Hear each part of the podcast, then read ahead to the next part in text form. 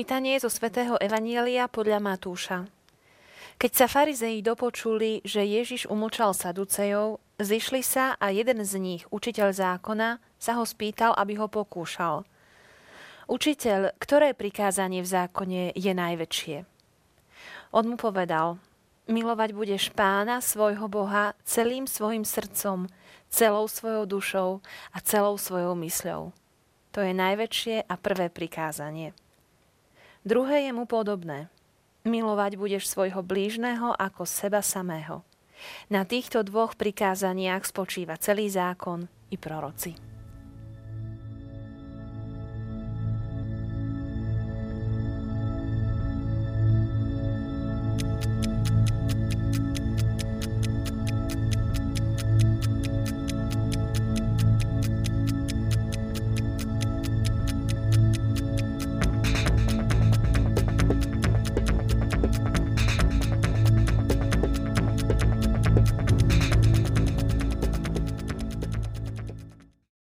Priatelia, keď sa povie slovo prikázanie, tak nám to možno neznie až tak príjemne. Dnes e, farizei chcú nachytať Ježiša znovu, ako aj v minulom evanieliu, ale Ježiš obracia túto tému na lásku, na prikázanie o láske. Opäť vítam v štúdiu oca Jozefa Kozáka z Humeného z farnosti uh, svätých košických mučeníkov. Vítajte. Znovu je pán Ježiš v takej situácii, že ho chcú nachytať, že kladú mu akoby nevinnú otázku, ktorá e, vyzerá, vyzerá priamo vznešenie, ktoré prikázanie je najväčšie, ale ich úmysel nie je až taký čistý. Áno, opäť po týždni máme tu takú provokáciu, ktorá je pripravená na Ježiša, ale kým e, minulý týždeň sme riešili otázku peňazí, otázku daní, teraz ideme, dá sa povedať, do level vyššie. Zdá sa, že e, pochopili, že toto nie je ich cesta, tak sa rozhodli farizei opýtať Ježiša na takú náboženskú tému, e, na to najväčšie prikázanie.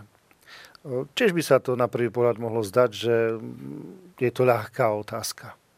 Len e, potrebujeme poznať, že vo vtedajšej dobe Židia mali 613 príkazov.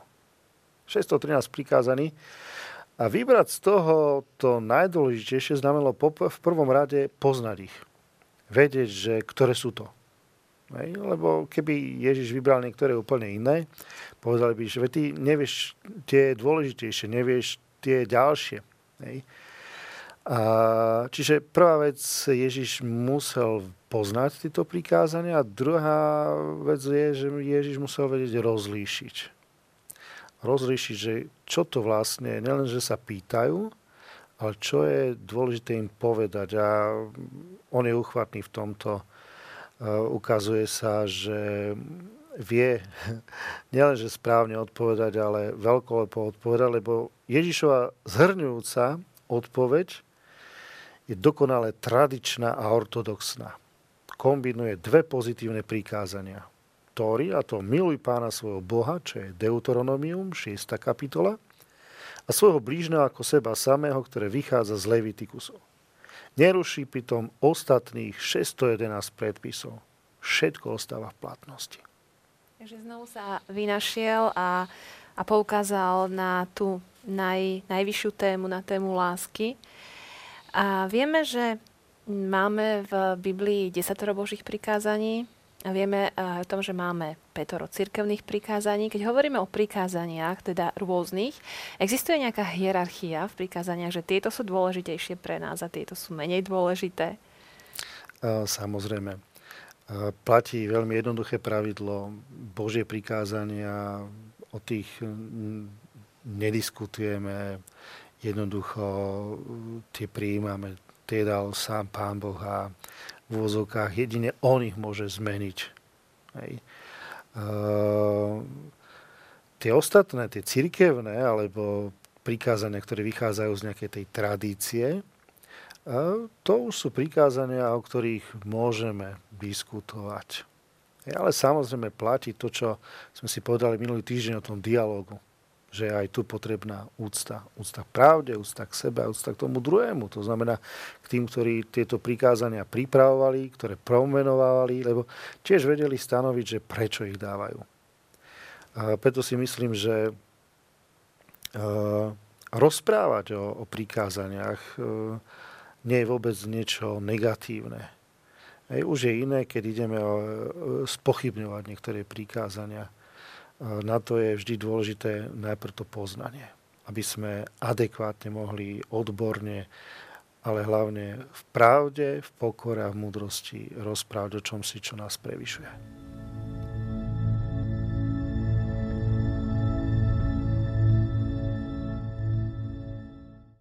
Keď hovoríme o prikázaniach, tak hneď druhá vec, ktorá sa s tým spája, je poslušnosť. Pri, prikázania máme dodržiavať, teda máme byť poslušní. Komu? máme byť poslušní, keď dodržiavame prikázania. Vráťme sa ešte na chvíľu k tej e, odpovedi, ktorú dáva Ježiš. Svojou odpovedou totiž ide na koreň veci a poskytuje logickú zásadu pre ocenenie a zachovanie ostatných prikázaní. Vôbec ich e, neruší, ale ešte viac tak utvrdzuje. A preto, keď ideme ďalej k tej poslušnosti, uh, poslušnosť je takým prejavom toho, že si ctíme nielen tých, ktorí tie prikázania dávajú, ale uznávame, že sú na pravom mieste a sú takou pravou cestou k tomu, k čomu chceme aj my sami kráčať. Teda keď sme hovorili o desatore, autorom desatora je Boh. Áno. Takže poslušnosť Bohu. Poslušnosťou alebo dodržiavaním tých prikázaní prejavujeme úctu k Bohu samému a zároveň e, také rozhodnutie, že áno, prechádzam cestou, ktorá, ktorú mi Boh dáva, e, plním Božiu volu, mohli by som tak lepšie povedať. Uh, aj církev nám dáva prikázania, o ktorých sme už hovorili. A nielen prikázania, ale hovorí k nám cez e, magistérium, cez svätého Otca. Um, ako byť poslušný tomuto hlasu? ako byť poslušný? Znovu by som veľmi rád uh, citoval uh, knihu, ktorú som už spomenul v predošlých reláciách, Jezuitský návod takmer na všetko, kde stačí o poslušnosti čítame. Čítame v knihe Jezuitský návod takmer na všetko. Poslušnosť, tá znie takmer smiešne. Ako sexuálna čistota kultúre, v ktorej ľudia oprávnene oslovujú slobodu robiť, hovoriť a byť, čo chcú, vyznieva poslušnosť ako kontrola myslenia, alebo horšie ako otroctvo. Mnohí ľudia vnímajú poslušnosť ako čosi, čo je žiaduce u psov, ale podozrivé u ľudí. Ak život, sloboda a hľadanie šťastia tvoria základ amerického politického systému, potom poslušnosť je v mnohých ušiach neamerický. Poslušnosť však znamená úplne čosi iné. Poslušnosť znamená počúvanie. Podobne ako pri sluboch chudoby a čistoty úlohou poslušnosti je pomôcť nasledovať príklad Ježiša, ktorý počúval a poslúchal Boha Otca. Teda ak sa dávam do poslušnosti, či to už Božích prikázaní, alebo tých cirkevných, nasledujem samého Krista. Kristus počúval Boha, keď ho nachádzame napríklad modliaceho sa e, pred vlastným umúčením, kedy sa pýta, e, pane, modlí, oče, zober do mňa tento kalich, ale nie moja, ale tvoja voľa, nech sa stane, dáva nám krásnu školu tej takej poslušnosti, že áno, môžeme sa dostať do štádia, kedy je ťažké pre nás prijať tú Božiu volu, to prikázanie, ale vidíme sami, že je to potrebné. Ale možno úroveň poslušnosti e, lajkov a, a kňazov je, je iná. A nemyslím si, e, skôr si myslím, že skôr ľudia tak ako očakávajú, že aha, tak e, ten kňaz by mal byť nejaký poslušnejší ako ja. Všetci sme pozvaní k poslušnosti, poslušnosti tých božích prikázaní, poslušnosti prikázaní tých cirkevných. A, a zase dajme si ruku na srdce, každý z nás s nimi bojuje. Každý z nás e, niekedy možno je úžasne poslušný a niekedy má problém s tým, či oným prikázaním. Tak sa poďme pozrieť na e, poslušnosť napríklad pápežovi. E, vieme, že aj svätý otec František sa nám prihovára rôznymi spôsobmi, napríklad e, exhortáciou Evangelii Gaudium, kde je veľa zaujímavých víziev pre církev. pre nás, pre kniazov aj pre lajkov? No, tak môžeme napríklad si zacitovať niektoré state. My sme boli takí pravdiví. Pápež František eh, napríklad píše, pastorácia založená na misijnej perspektíve si žiada opustiť pohodlné pastoračné kritérium typu vždy sa, tak, vždy sa to tak robilo Pozývam všetkých, aby boli odvážni a kreatívni v úlohe znovu definovať ciele, štruktúry, štýl a evangelizačné metódy vlastných spoločenstv. Mne sa páči hlavne tá stať, kde hovorí, že vždy sa tak, tak robilo. Je to, tí, ktorí kňazi sú v praxi a nemyslím si, že len kňazi, mnohí, ktorí prichádzajú do nejakého zamestnania alebo spoločenstva, natrafia presne na to, že vždy to tak bolo. Hej, toto tu nesmiete zmeniť. A pápež František nám hovorí, že upustiť treba niekedy aj o týchto vecí, treba sa oslobodiť, lebo Duch Svetý váni ako chce. Duch Svetý nás obohacuje a prináša nám e, veci nové, aj formy nové. Hej. E, a ďalej pokračuje, pri neustálej snahe o rozlišovanie církvy môže dospieť aj k uvedomeniu si, že niektoré vlastné zvyklosti nesúvisiace priamo s jadrom Evanelia, aj keď hlboko zakorenené v priebehu dejín, dnes už nie sú interpretované rovnakým spôsobom ako kedysi a ich posolstvo nie je viac chápané vhodným spôsobom, môžu byť pekné, ale už neslúžia potrebe odovzdávania Evanelia. To je opäť veľmi silné. Um, ak sa pozrieme na, na náš slovenský národ, veľakrát máme také pomenovanie, že sme takí tradiční.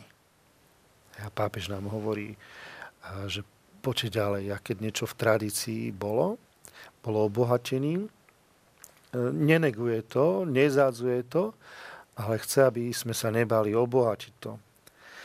A ďalej môžeme pokračovať, lebo František je v tomto úžasný, kedy napríklad cituje Sv. Augustína, citujú Sv. Augustina, poznamenal, že dodržiavanie predpisov, ktoré církev pridala neskôr, treba vyžadovať s miernosťou, aby sa príliš nepriťažil život veriacich a naša viera sa nepremenila na otrostvo, keďže Božie milosrdenstvo chcelo, aby bola slobodná. Toto varovanie vyslovené pred mnohými storočiami je stále nesmierne aktuálne malo by byť jedným z kritérií, ktoré treba brať do úvahy, keď premýšľame nad takou reformou církvy a jej hlásania, ktoré by skutočne umožnila zasiahnuť všetkých. Hej, slovko reforma je tam také zaujímavé. On hovorí dokonca, že církev sa má neustále reformovať. Uh, áno, len uh, uh, opäť pápež je, dá sa povedať, pár krokmi pred nami. Hej, e, potrebujeme najprv poznať to, čo učí a, a žiť to. On v ďalšej časti exhortácií tak nejak aj uh, dáva takú výčitku zvlášť nám, Európanom, že nie všetko to, čo u nás uh, sa podarilo, alebo čo u nás ide dobre, je, je dobré pre celý svet. A to si myslím, že je také aj múdre pre nás poučenie, že nie všetko to, čo je len u nás, je naozaj dobre.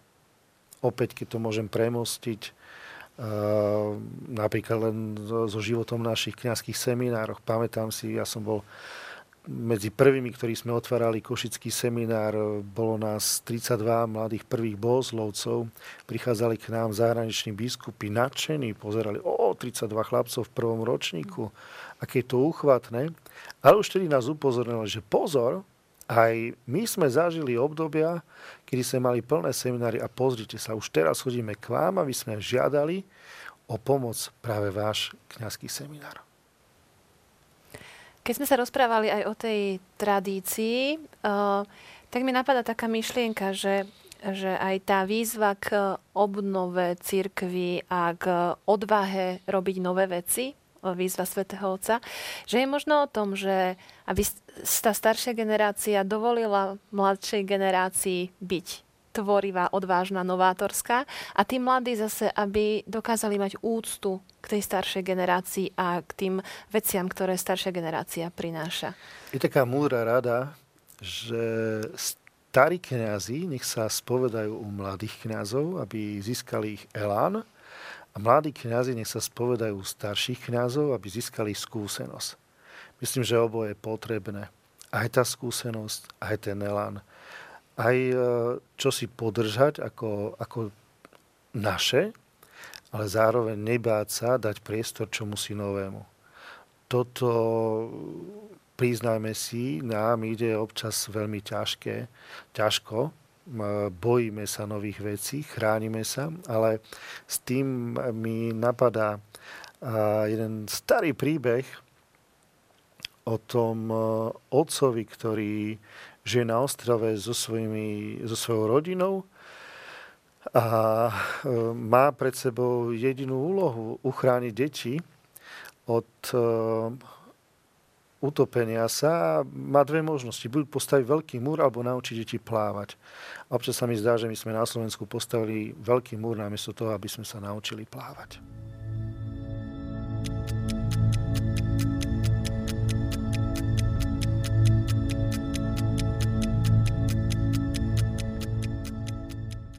Jedna e, z najkrajších častí tohto evanielia je práve e, tá o, o láske, keď Pán Ježiš hovorí, milovať budeš Pána svojho Boha celým svojim srdcom, celou svojou dušou, celou svojou mysľou. To je najväčšie a prvé prikázanie. Druhé je mu podobné, milovať budeš svojho blížneho ako seba samého.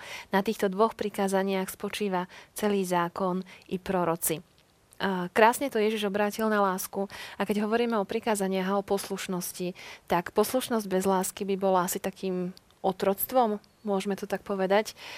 Um, aká je vaša skúsenosť s poslušnosťou, vás osobne ako kňaza? Dobre, že ste povedali, že ako kňaza, že nemusím ísť do detstva, keby do detstva, do obdobia detstva, mohol by som povedať, že opýtajte sa mojich rodičov, že aký som bol a mojich učiteľov, ako som sa správal. Čo sa týka poslušnosti ako kňaza, každý z nás kňazov dobre vie, že e, pri tej výsiacke dáme ruky do rúk e, svojho svetiteľa a zaznieva veľmi podstatná otázka. Slubuješ mne a mojim nástupcom úctu a poslušnosť? E, a tam je skryté čosi veľké. Odozdávam seba, svoju poslušnosť, nielen tomu, na koho pozerám, ale aj tomu, kto príde po ňom. A ten človek môže byť úplne kto si iný, nový, ktorý mi v úvozovkách nemusí sedieť, alebo viac mi môže sedieť, alebo ktorého viac alebo menej očakávam.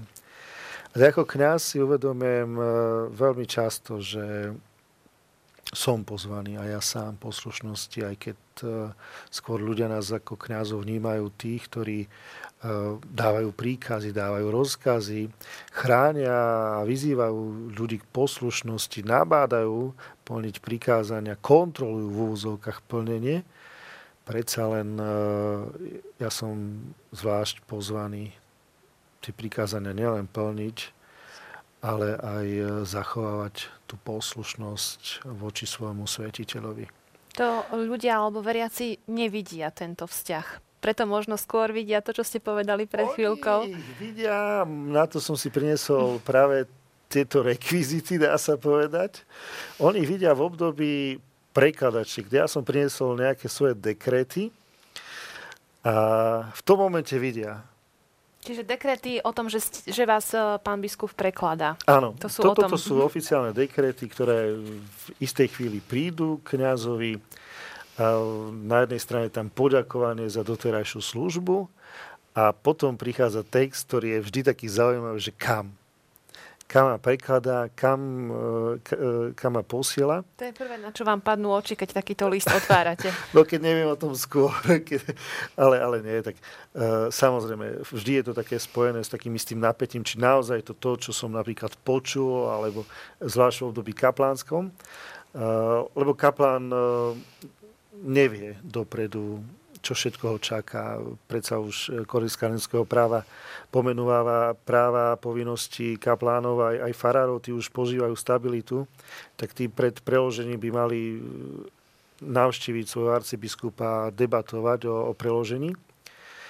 A práve v tom okamihu, kedy príde ten dekret a kedy ten kňaz odchádza z farnosti, ľudia môžu vnímať, že či tá poslušnosť, o ktorej možno kázal, alebo ktorú vyžadoval od iných, je mu vlastná.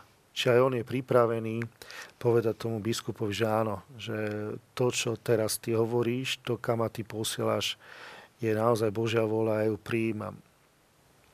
A bolo pre vás ľahké prijať uh, tie rozhodnutia? A ja už som to párkrát aj náhlas povedal, nemám o tom problém rozprávať, že uh, pre mňa vždy nový dekret znamenal takým potvrdením, že Pane Bože, uh, ty si robíš zo mňa srandu. E, lebo viete, ako bohoslovec, ako kaplan som poprechádzal tie rôzne miesta, rôzne farnosti a vždy sú farnosti, kde si človek povie, že wow, wow, tak tu by som chcel byť, tu by som chcel pôsobiť, tu je toto fajn. A sú potom farnosti alebo miesta, ktoré na vás v tej chvíli, v tom momente vašej návštevy nezapôsobia, alebo naopak zapôsobia veľmi zle. A si poviete, že a Pane Bože, tu nie. A mne sa práve toto stalo, že na každom jednom mieste, kde som bol doteraz, že som si predtým nejakým zvláštnym spôsobom povedal, že Pane Bože, tak e, verím, že tu nie, lebo to alebo ono. Hej, videl som sa úplne inde, ale poviem tak, že aj keď sa mi niektoré dekrety ťažšie prijímali, vždy ma priviedli potom neskôr k úžasnému poznaniu, že bolo to dobré rozhodnutie a naučil som sa eh, prijímať také Božie prekvapenie, lebo v každej jednej farnosti som našiel úžasných ľudí, ktorí ma posunuli a ktorí ma obdarili svojou láskou, svojou pozornosťou. A, a myslím, že aj sám ako, ako človek som, som sa našiel v tom či onom, eh, v tej službe, v tej farnosti. V tejto súvislosti mi napadla jedna situácia, o ktorej mi vravela jedna moja priateľka, že stretla sa s rodinou, ktorá nebola katolícka a rozprávali sa o tom, že, že keď uh, vy, vy vo farnosti máte nejaký iný názor a chceli by ste niečo presadiť a kňaz to nechce, tak čo urobíte? A oni povedali, že my počkáme a budeme poslušné tomu kňazovi. A tú rodinu nekatolickú to tak dojalo, že povedali im, a vďaka tomuto vášmu postoju máte takého pápeža, akého máte a my ho obdivujeme. A pre mňa to bolo veľmi také silné svedectvo, že ako oni vidia našu poslušnosť. Áno, poslušnosť nie je čosi, čo máme zakrývať, za čo by sme sa mali hámiť. Je nám prírodzená. Všimnime si len e, klasický každodenný život človeka. Zoberte si, koľký ráno prídu do práce prídu tam a počúvajú toho šéfa. Ten im povie, pôjdeš tam, pôjdeš tam, urobíš toto. Je nám to prirodzené. A každý, kto pracuje pre dobrého šéfa, pre dobrú firmu, si povie, áno, hoci tá moja maličká práca, predsa je pre ten celok veľmi dôležitá. A my, ktorí sme v službe napríklad ako kňazi, alebo celkové, ktorí sme pozvaní eh, šíriť to evanilum, tiež e, mali by sme mať tento postoj. Máme dobrého šéfa, máme dobrého Boha, vieme, komu slúžime a aj keď moja práca možno nevyznieva tak excelentne, tak veľkolepo, tak e, aj ja, môj diel je dôležitý k tomu, aby tá celková mozaika vyznela tak, ako Boh chce. Myslím, že myšlienka máme dobrého šéfa máme dobrého Boha nad sebou, je asi najlepšia, ktorou môžeme ukončiť naše rozprávanie. Ďakujem vám veľmi pekne, otec Jozef, že sme sa mohli stretávať takto spolu 4 týždne. Ja ďakujem za pozvanie aj za dôveru. Milí televízni diváci, s ďalším hostom sa uvidíme opäť o týždeň. Teším sa na vás. Dovidenia.